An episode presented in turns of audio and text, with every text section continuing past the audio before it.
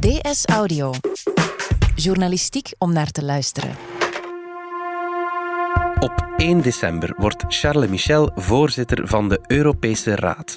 De Europese president wordt die functie ook wel genoemd. Hij is al de tweede Belg die dat doet na Herman van Rompuy.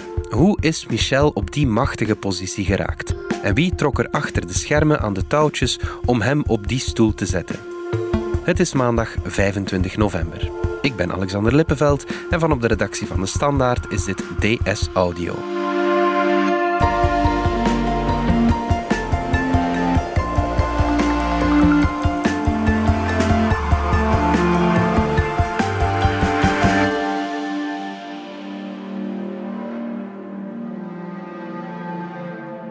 Bart Bijland, Europa-expert van de Standaard. Op 1 december begint onze oud-premier Charles Michel aan zijn job, aan zijn nieuwe job als voorzitter van de Europese Raad. Dat klopt, ja. Dan uh, is hij terug te vinden op de elfde verdieping van het mooie Europa-gebouw. Ja, het Justus Lipsius-gebouw is dat zeker? Nee, dat is veranderd. Dat is het ei, ja. dat, dat, eigenlijk geen ei is. Ja. Het is eigenlijk een lamp. Ja. Echt waar? Een, een, soort van peertje. Maar je ziet het van buiten, denkt iedereen het is een ei, het ei van uh, Europa. Maar het is een, een lamp die ja. licht moet geven in de duisternis. Het baken van Europa. Ja. ja maar goed. Um, Even voor de duidelijkheid, die raad, wat, wat is dat nu weer, die Europese Raad, en wat zal Michel daar moeten doen? De Europese Raad verzamelt of verenigt de 27 EU-leiders, uh, die vier keer per jaar minstens bijeenkomen, ja. om eigenlijk de grote lijnen uit te zetten. Mm-hmm. En aan de commissie opdrachten te geven, of ook aan de regeringen opdrachten te geven om te zeggen, kijk, dit gaan we doen. Ja. En de voorzitter van de Europese Raad, die moet proberen compromissen tot stand te brengen tussen die 27, want die, die hebben allemaal uh, verschillende belangen. Mm-hmm. Het is de bedoeling dat, dat, uh, dat het toch een eensgezindheid bereikt wordt. En ja. het is dat proces dat de voorzitter van de Europese Raad moet begeleiden. Ja, dus hij gaat daar zitten tussen de, vandaag nog de Merkels, Macrons, Johnson ook nog. Ja, wel, hij, zat er, hij zat er ook, hè, als premier van België zat hij mee aan tafel. Daarom kennen ze hem ook zo goed, ja. ja. Ja, was je verrast eigenlijk toen je hoorde dat Michel voorzitter zou worden? Aanvankelijk wel. Mm-hmm. Ik herinner me, er was een Europese top uh, in Sibiu in Roemenië. Dat was voor de Europese verkiezingen nog. Mm-hmm. En toen uh, hoorden wij de eerste keer de naam uh, Michel vallen. Ja. En wij waren wel verbaasd. We dachten van, dat kan eigenlijk niet, want we hebben nog maar Van Rompuy gehad en dan Tusk en dan, maar, maar nu nog eens een Belg. Mm-hmm. Dat, dat leek ons eigenlijk vrij onrealistisch. Ja. Omdat voor die functies wordt er wel gevochten. Hè? Ja, ja, ja. Dus het, het, is wel belangrijk als je dat binnenhaalt. Dus dat België dat twee keer zo'n cadeau zou krijgen, was wel heel onverwacht. Op 2 juli dan van dit jaar werden in Brussel die Europese topjobs verdeeld. Hoe verliep die dag? Hoe gaat zo'n verkiezing van een nieuwe voorzitter van die Europese Raad uh, normaal gezien in zijn werk? Het is een heel pakket dat verdeeld moet worden. Mm-hmm. Je hebt dus de voorzitter van de commissie, je Ja. hebt de voorzitter van de Europese Raad, je hebt de hoge vertegenwoordiger voor het buitenlands beleid, die wij soms de EU, minister van Buitenlandse Zaken noemen. Ja. En dan heb je de voorzitter van het Europees Parlement. Ja. En dat is natuurlijk een heel evenwicht dat gezocht moet worden. Het is echt een puzzel. Hè. Je moet evenwichten hebben tussen uh, Noord, Zuid, Oost, West. Iedereen moet een beetje aan zijn trekken komen. Je hebt een evenwicht nodig tussen uh, man en vrouw. Mm-hmm. En je hebt evenwicht tussen die politieke partijen. Ja. Die, die Europese politieke partijen. Ja. En je moet dus iedereen tevreden stellen. Er zijn soms veto's. Iemand is aan het pleiten voor iemand. Dus het is een... een Een soort van koehandel voor ja, die het is functies. een, een eigenlijk. chacherbeurs. Bij momenten doet het wel denken aan een chacherbeurs. Het heeft dus dit keer ook heel lang geduurd. Want de eerste serieuze top waar men probeerde de knoop door te hakken was al op uh, 20 juni. Mm-hmm. Men heeft er dit keer dus ruim bijna eigenlijk twee weken over gedaan. Gebeurt dat anders sneller? De vorige keer was het simpeler. Um, in 2014 Uh, was Juncker de spitsenkandidaat van de EVP, de Christen-Democraten. Ja, zij schoven Juncker naar voren als kandidaat. Voilà. Dit was hun uh, kandidaat om de commissie te leiden. Ja. Bij de verkiezingen bleek toen dat zij veruit de grootste waren. Mm-hmm. En dus uh, was het logisch, oké, okay, Juncker wordt het. Ook al omdat er geen uitgesproken veto's waren tegen Juncker. Mm-hmm. En, en dit dat... is dit keer anders geweest natuurlijk. Ja. Want ja. je had weer het systeem van de spitsenkandidaten, dus alle grote politieke families schuiven iemand naar voren. Mm-hmm. De EVP had verloren, maar bleef de grootste. Ja. Had dus als kandidaat Manfred Weber, mm-hmm. maar dan had je daar plots een Franse president, die tot geen enkele van die politieke families behoort. Ja. En die zegt, in dit spel speel ik niet mee, want ik heb hier niets bij te winnen. Ja. En die bovendien Weber eigenlijk niet geschikt vond. Ja. En het is, het is op het moment dat, dat Macron zijn voet zet en een veto uitspreekt, dat het, dat, dat het complex begon te worden. Ja, het is een complex spel, dat is zeker. Ehm, jij bent te weten gekomen hoe dat in het geval van Michel is verlopen. Het was geen sinecure om dat uit te pluizen, kan ik me voorstellen. Nee, omdat dus alles verloopt eh, achter gesloten deuren. Mhm. Zeer grote geheimhouding. Dus het kwam erop aan om mensen te spreken die toch eh, op belangrijke vergaderingen aanwezig waren of wisten wat daar gezegd werd. Ja. En die te overtuigen om, om eh, te spreken. Sommigen wilden niet. Ehm, dus ja, er was wel wat overtuigingskracht af en toe nodig. Ja. En dan proberen een puzzelstukje dat je van de een krijgt, uitspelen bij de andere. En zo proberen die puzzel eh, zo goed mogelijk samen te leggen. ja. Ik kan me voorstellen dat die mensen op hun anonimiteit staan. Juist, dat Ja. was de absolute voorwaarde. Ja, Ook, zelfs geen quotes. oké. Ja, Dus ze wilden ook niet geciteerd worden. Mhm. Omdat een citaat kan al rap eh, verklaren, misschien die was daarbij of die was daarbij. Dus het moest echt compleet background Ja, off the record. Ja. oké. En kan je een beeld geven van hoe hoog je bent geraakt?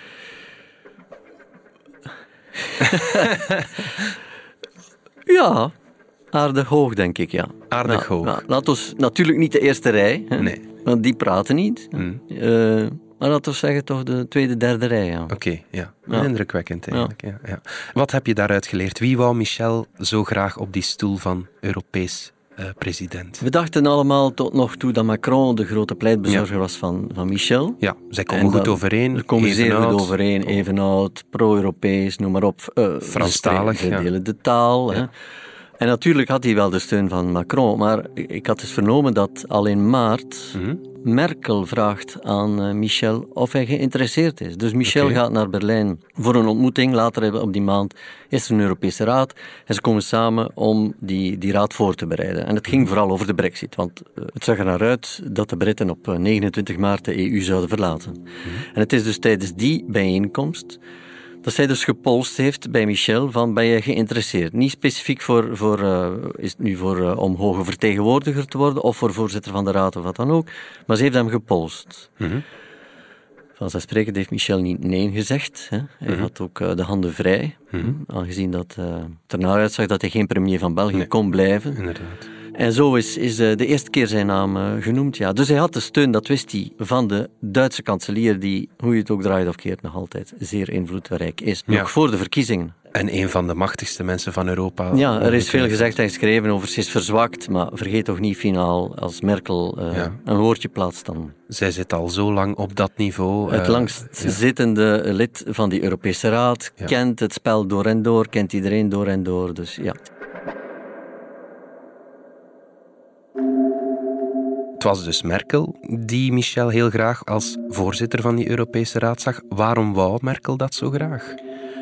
Ze hebben elkaar eh, vaak ontmoet, natuurlijk. Mhm. En op die persconferentie, na die ontmoeting in Berlijn, zegt Merkel: Wij behoren weliswaar tot verschillende partijen, Mhm.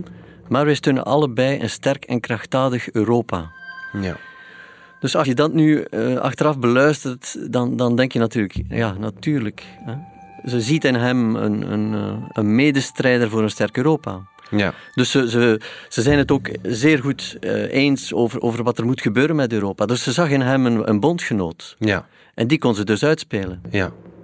Bondgenoot van een andere partij wel. Wou ze eigenlijk liever als christendemocraten een christendemocraat op die stoel van commissievoorzitter? Is het daarom dat zij die stap misschien gezet heeft? De Christen-Democraten wilden als grootste het voorzitterschap van de commissie, omdat dat de sterkste post is. Ja. Voorzitter van de Europese Raad komt, komt op de tweede rang. Mhm.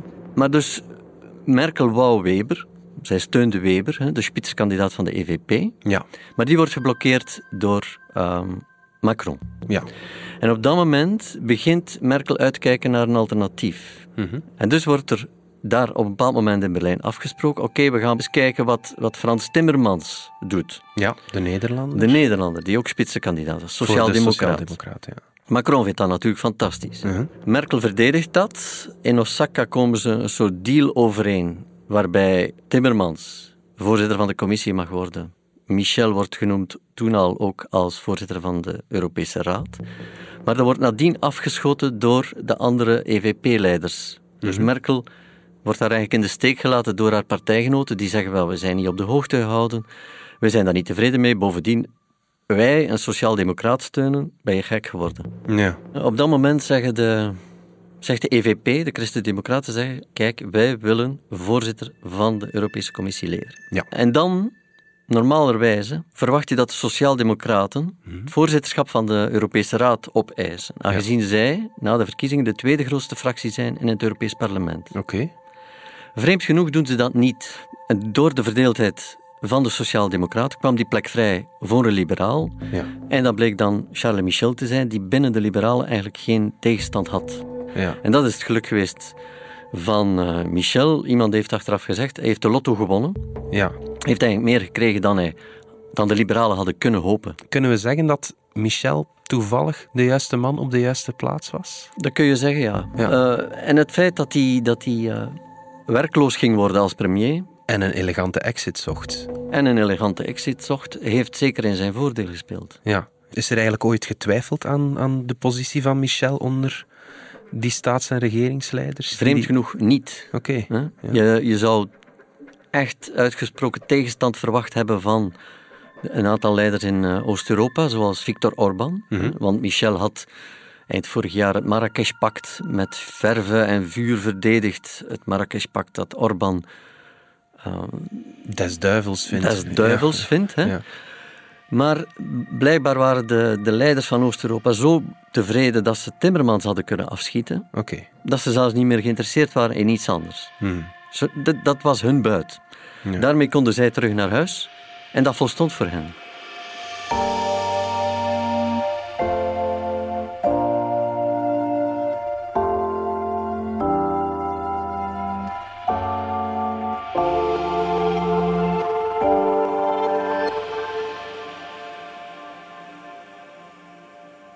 Als Europees burger moet ik zeggen, Bart, dat ik mij daar misschien wel een beetje vragen bij stel bij heel die achterkamertjes politiek, of toch die zweem van die achterkamertjes politiek. Is dit allemaal niet te veel een spel van winnaars en verliezers voor die belangrijke functies? Ja, het is, het is eh, machtspolitiek natuurlijk. Hè. Ja, het zijn ja. belangrijke functies. Ook al heeft de voorzitter van de Europese Raad niet echt macht. Mhm.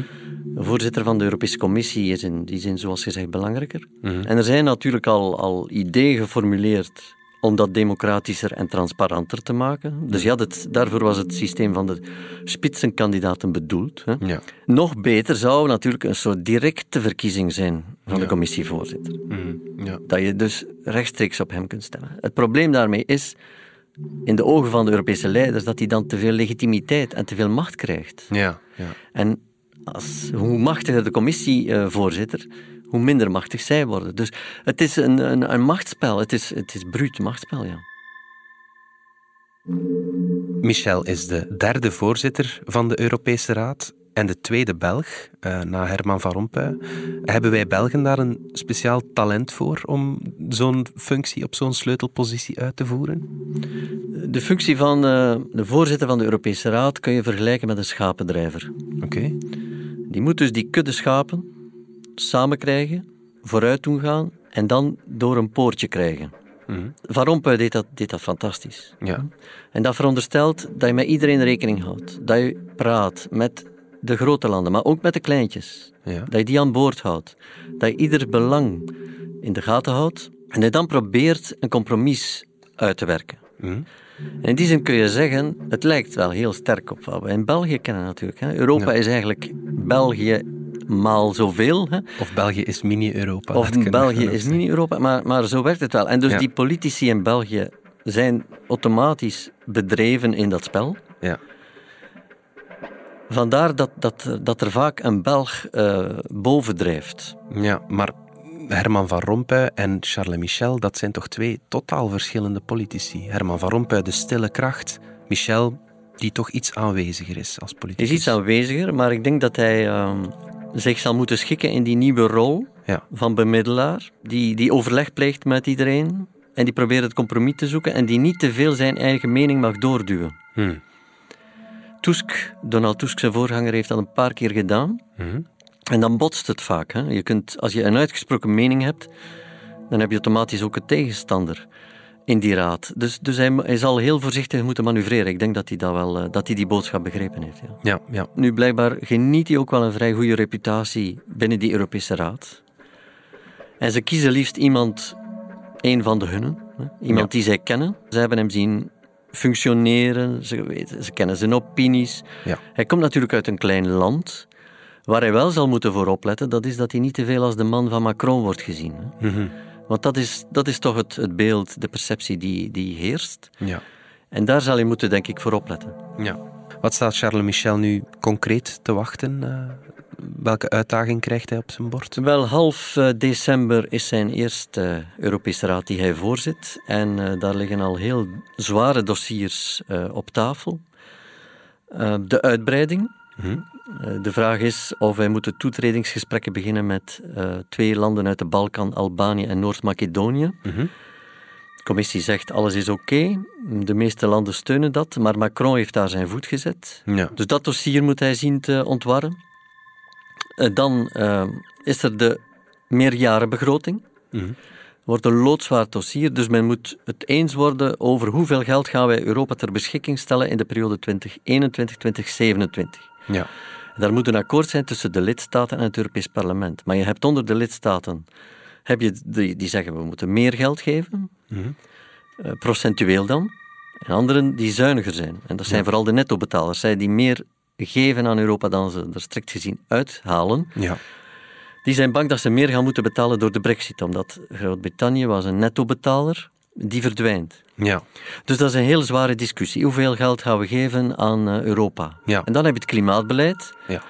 Er is min of meer een akkoord om tegen 2050 van Europa een continent te maken dat klimaatneutraal is.